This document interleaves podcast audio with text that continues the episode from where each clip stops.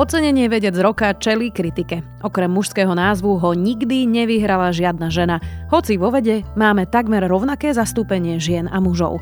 Je pondelok 6. februára, meniny má Dorota a bude dnes jasno až polojasno od minus 4 do 1 stupňa.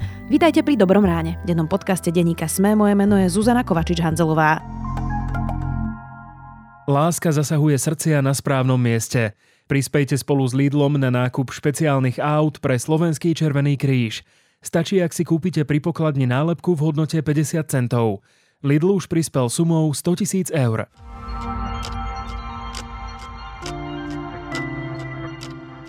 A teraz poďme na krátky prehľad správ.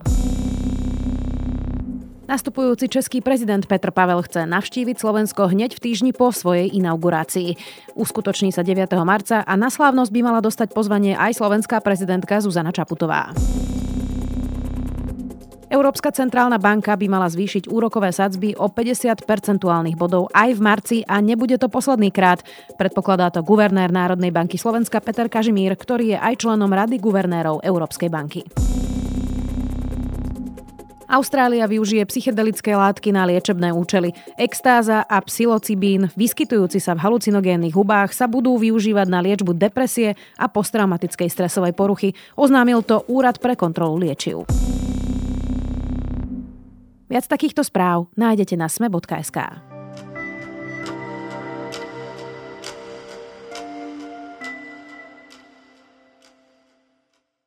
Ocenenie vedec roka za 25 rokov nezískala žiadna žena. Je to napriek tomu, že vo výskume je ich 40% Ocenenie čeli kritike 200 vedcov a vedkýň, ktorí žiadajú anketu premenovať a chceli by, aby bola férovejšia. Ako bojovať proti stereotypom? Ako je možné, že nikomu za 25 rokov nenapadlo, že by mali oceniť aj kvalitné vedkyne na Slovensku? Spýtam sa Michaeli Žurekovej a Renáty Zelnej, redaktoriek Deníka Sme. What are the most irritating things people have said to you as a woman in science? Actually, my high school teachers say that physics is for men. Oh, you got this position because you're a woman. That's the most irritating thing I can think of. Oh, we were surprised you have a technical background.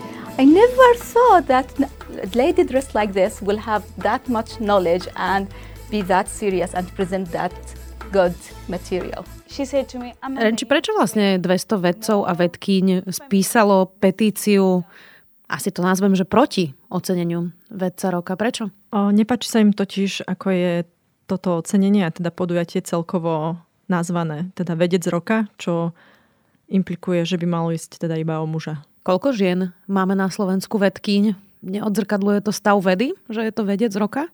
Tých žien, čo som našla dáta v štatistickom úrade, je žien výskumníčok je 11 tisíc zhruba a mužov je 16 tisíc.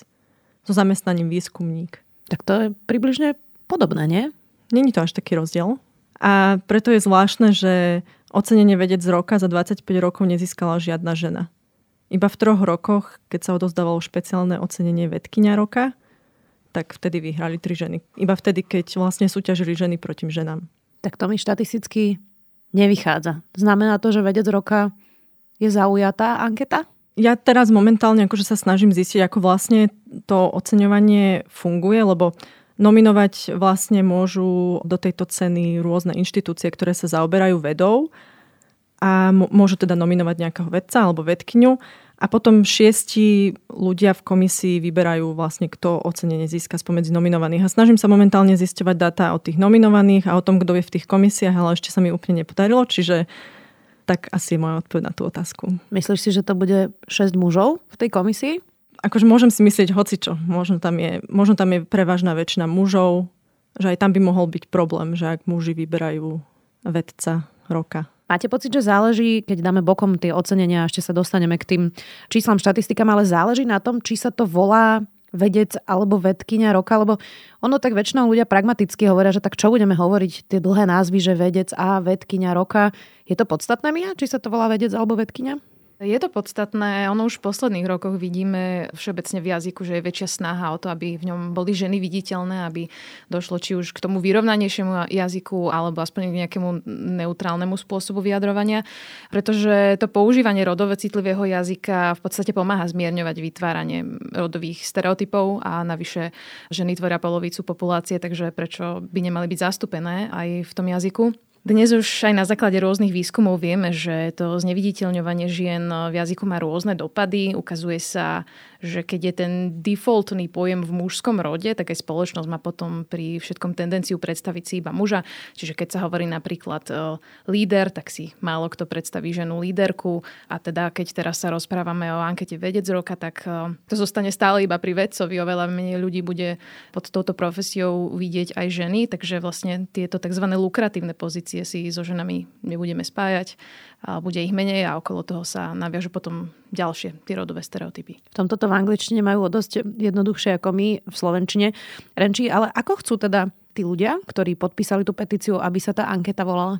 Chceli by, aby napríklad ocenenie, hlavné ocenenie sa volalo vedecká osobnosť roka a potom tie ostatné podobne rodovo neutrálne upraviť. Napríklad mladá vedecká osobnosť alebo osobnosť roka v inováciách. Inak m, mm, takáto disproporcia, o ktorej sme hovorili aj pri tomto ocenení, že to teda ženy vlastne nevyhrávajú, hoci je to skoro pol na pol vo vede, nie sú len vo vede, ale v rôznych odvetviach. Ehm, ja napríklad v bankách je väčšina pracovníčok žien a potom keď sa pozrieš na board alebo teda to vedenie, je tam sotva jedna žena. Súdnictvo deto, väčšina žien, súdkyň, myslím, že 60% žien súdkyň, vedenie ústavného súdu, najvyššieho súdu, muži.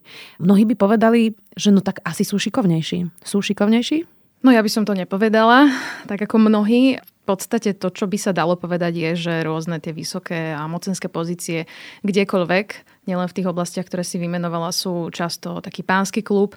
Jedna vec je, že je to určitý historický zvyk, ktorý sa tiahne časom. Druhá, že muži vlastne majú často možnosť sa sieťovať, vzájomne pozbudzovať, podporovať a potom nevpustia medzi seba nejaký iný element. A Rolu hrá aj to, že psychologicky sme na základe tých rodových stereotypov nastavení tak, že nám prisudzujeme menšie schopnosti a kompetencie ako mužom, čiže vlastne si myslíme, že na niečo skrátka nemajú a potom vlastne tú príležitosť ukázať svoje schopnosti ani nedostanú.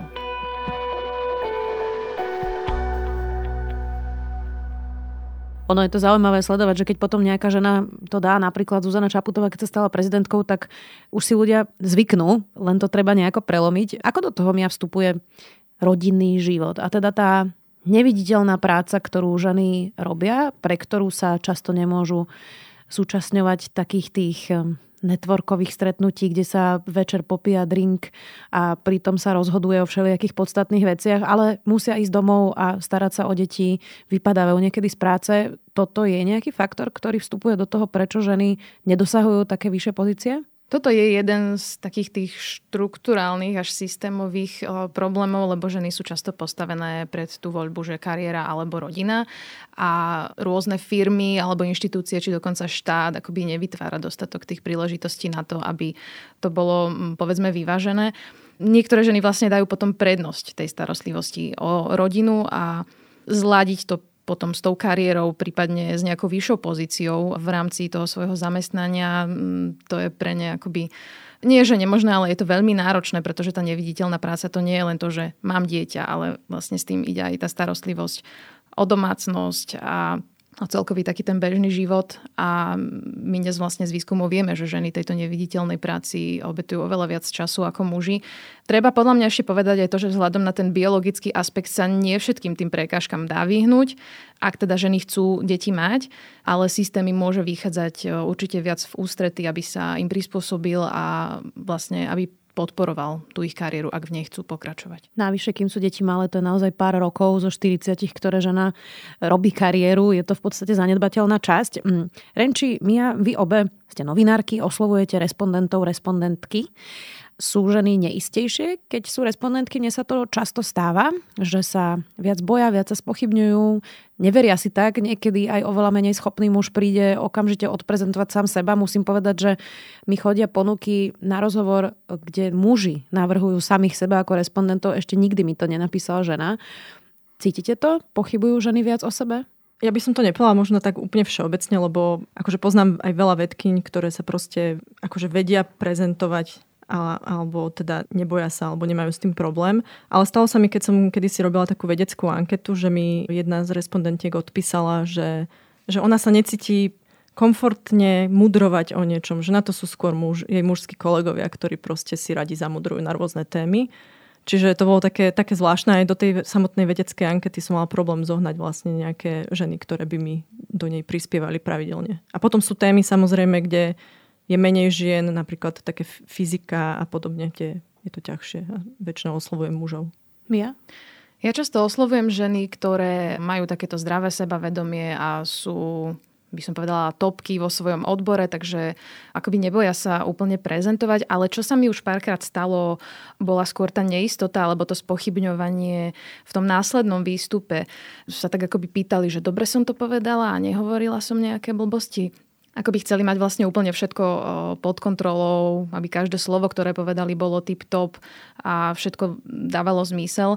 A druhá vec, ktorá mi k tomu napadá, je tá, že možno, že niektoré z tých žien ani nemajú toľko skúseností e, s médiami a tu sa môžeme pýtať, prečo možno nemajú potrebu sa ísť prezentovať, alebo podobne ako hovorila Renča, že majú pocit, že ich mužskí kolegovia by to zvládli lepšie. Hm. Pochybujete niekedy vy o sebe? Je to taká osobná otázka, ale ja mám rovnaké povolanie ako môj muž, ale reakcie a hejt je teda násobne horší napríklad a človeka to vie občas rozhodiť. Pochybujete o sebe? My sme sa o tom s bavili predtým a ja som to zhodnotila, že pochybujem o sebe, ale nikdy som to nevnímala tak, že, že to je kvôli tomu, že som žena. Ale teraz sa nad tým možno zamyslím a možno to kvôli tomu je, neviem. Ja si myslím, že v zdravej miere o sebe pochybuje veľa ľudí, ja tiež. A takisto si tak namýšľam, že to nie je v tých súvislostiach, e, že som žena a že by som sa teraz potrebovala dorovnávať e, s mužmi, ale skôr naopak všimla som si na sebe, že vzhľadom na to, že poznám všetky tieto biasy a predsudky a kadečo okolo toho, tak skôr sa snažím si všímať a pozorovať, či niekto druhý o mne nepochybuje, pretože som žena. A stáva sa ti to? Mám také pocity z minulosti, ale neviem ich samozrejme e, preukázať, ale tiež sme, keď sme sa o tom s Reňou rozprávali, tak som hovorila, že Všímala som si niektoré záležitosti od mužských vyššie postavených kolegov, kde som si neskôr hovorila, že možno, že takto, ako sa zachovali ku mne, by sa nezachovali k inému mužskému kolegovi. Ja by som o tom vedela aj knihu napísať. Ehm, často inak máme skratku v spoločnosti, že napríklad nejaká žena nie je dobrá politička a vyhlásime, že ženy nie sú dobré političky. No pozri sa, henta to nie je dobrá, tak e, vlastne tie ženy by do politiky nemali ísť. Pri mužoch máme 200 rokov zlyhaní, e, alebo teda asi viac ešte ako 200 rokov a nikomu to ani nenapadne. Nakoľko do toho vlastne vstupujú predsudky aj žien samotných, lebo tie stereotypy to sa to sa nerozdeľuje podľa ženského a mužského mozgu, ktoré tiež vlastne nie sú imunné voči predsudkom a hovoria takéto veci sami o ženách. No vstupujú do toho do veľkej miery, pretože to je práve taký ten podvedomý bias, ten predsudok, eh, ktorý sa nejako môže usadiť v mysli človeka práve tým, ako funguje tá spoločnosť, ako je nastavená. A nielen teda to, že myslíme si, že to tak asi je, ale už aj výskumy vlastne to potvrdzujú, že hoci sme si napríklad ako ženy vedomé tých stereotypov, tak nie sme úplne imunné voči tomu, ako na nás vplývajú. Ja som natrafila na jeden výskum z Yale univerzity, kde skúmali, či budú vedci a vedkine z oblasti fyziky, chemie a biológie vnímať mladého mužského vedca lepšie ako mladú ženskú vedkyňu s rovnakou kvalifikáciou. No a ukázalo sa, že ženy mali v tomto smere rovnaké predsudky ako muži a v tom prípade, keď mali napríklad prijatú ženu, tak jej myslím, že ponúkli dokonca výrazne nižší plat ako tomu mužskému mladému vedcovi. Čo také kvóty? Funguje to ako nástroj, ja teraz nemyslím trvalé kvóty, ale dočasne na vyrovnávanie politík je to najrychlejší nástroj, ako zmeniť práve ten sklenený strop. Prečo áno a prečo nie kvóty? No otázka znie, prečo by to malo byť e, dočasné. Ale teda áno, rodové kvoty sú veľmi kontroverzná téma. Napriek tomu, že už desiatky štúdí potvrdzujú, že sú efektívne, prospešné a de facto dokážu odstraňovať e, tie nerovnosti medzi mužmi a ženami. Ale, a tým vlastne akoby nadviažem na to, čo som povedala pred chvíľkou, že len vtedy, ak nie sú len v nejakej dočasnej alebo odporúčacej forme, lebo také kvoty nemajú žiaden efekt, ukazuje sa. A ak majú niečo naozaj zmeniť, tak to musí byť skrz konkrétne a záväzné opatrenia a zákony. A ako úplným základom je vlastne preraziť taký ten odpor, ktorý stojí práve na tom, že umelo dosadzovať ľudí podľa pohľavia je nespravodlivé a prečo by sme mali niekoho vyberať len preto, že je žena. V skutočnosti kvóty nenesú to neférové nastavenie, ale naopak oni to prostredie, ktoré už neférové teraz je, dorovnávajú alebo narovnávajú a dávajú priestor, aby sa kvalitné ženy uplatnili a nemuseli prekonávať všetky tie bariéry, ktoré muži prekonávať nemusia. A čo sa týka kvót, tak uh, takisto nemusí ísť o nejaký pomer 50-50, ale zo zahraničia z tých príkladov vidíme, že efektívne môžu byť aj kvóty, ktoré sú že 60 na 40 napríklad.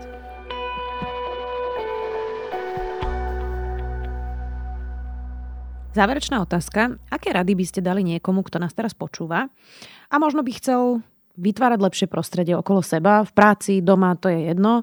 Lebo často ľudia hovoria to, čo sme už spomínali, že možno tam je ten muž, pretože je schopnejší a nebudem preferovať niekoho len preto, že je žena a to sú také tie prúpovidky, ktoré stále počúvame, ale aj vedecky rozmanitejšie pracovisko je produktívnejšie pracovisko a prosto prináša to naozaj množstvo benefitov. Čo má teda muž aj žena, ktorí nás teraz počúvajú, robiť také základné v každodennosti, aby tejto téme pomohli? Máte nejaké typy? Neviem, či to úplne rady do takej každodennosti, ale čo sa týka tej vedy, tak napríklad zohľadňovať pri tých vedcoch a vedkyniach, či niekto z nich bol na rodičovskej dovolenke nejaký čas. Napríklad pri grantoch európskych sa robí, že ak má žena jedno dieťa, tak dostane 1,5 roka navyše ako keby k dobe, počas ktorej môže žiadať o nejaký vedecký grant, čo jej veľmi pomôže určite. A čo mi vedkyne hovorili priamo, tak ešte viac by pomohlo napríklad, keby rôzne vedecké inštitúcie mali vlastné jasličky a škôlky, aby tie ženy vlastne nemuseli vypadnúť na tie tri roky z vedy, zo špičkovej vedy, lebo keď vypadnete na tri roky zo špičkovej vedy, tak ste vlastne skončili. skončili. Ja odpoviem tak všeobecnejšie a komplexnejšie, pretože jedna vec je, že čo môže spraviť jednotlivec, iná, čo majú spraviť tie inštitúcie, firmy alebo štát. Poprvé by som asi povedala, že treba mať viac vzorov na ženskej aj mužskej strane. Na tej ženskej asi práve v tom zmysle, aby dokázali inšpirovať aj ďalšie ženy, angažovať sa v tom, ak už nejakú vyššiu pozíciu majú a nebať sa viac prezentovať, tak ako sme tu hovorili aj pred chvíľou. A v tom mužskom presne akože mal by tam byť taký ten apel, že muži, nebojte sa byť plnohodnotnými otcami, rodičmi a chodte na tú rodičovskú dovolenku, pretože firmy sa potom budú menej báť, e, dávať viac príležitostí ženám, pretože si budú myslieť, že vypadne im na 3 roky na, na matersku. A, takže dajú možno, že väčšiu šancu to práve tomu mužovi. Ak ide o firmy, tam by boli vhodné rôzne podporné mechanizmy, ako už Reňa spomenula, tak rôzne tie firemné škôlky, ale tiež um, uplatňovanie politik, ktoré zohľadňujú aj pracovný čas, aby sa napríklad nepracovalo v príliš skorých alebo neskorých hodinách, aby teda keď je žena matka, tak mohla sa ísť venovať aj svojim deťom. A takisto môžu firmy robiť um, aktívne čisto ženské nábory alebo rôzne podujatia, ktoré sú zamerané na túto problematiku. Ale čo sa spomína aj v rôznych výskumoch, tak eh, hlavne je potrebné systematicky zbierať a vyhodnocovať dáta, ktoré sú diferencované podľa rodu. To znamená, že pýtať sa špecificky žien na ich potreby a potom vlastne vytvoriť plán šitý na mieru, aby mohli byť podporené v tej svojej kariérnej dráhe. Držme si palce. Michaela Žureková, Renáta Zelná, reportérky denníka Sme vďaka.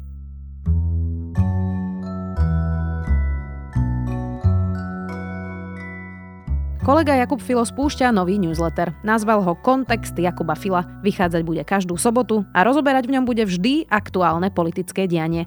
Ak vás to zaujíma a máte radi newsletter, kliknite na odber. Želáme vám úspešný týždeň. Do počutia opäť zajtra.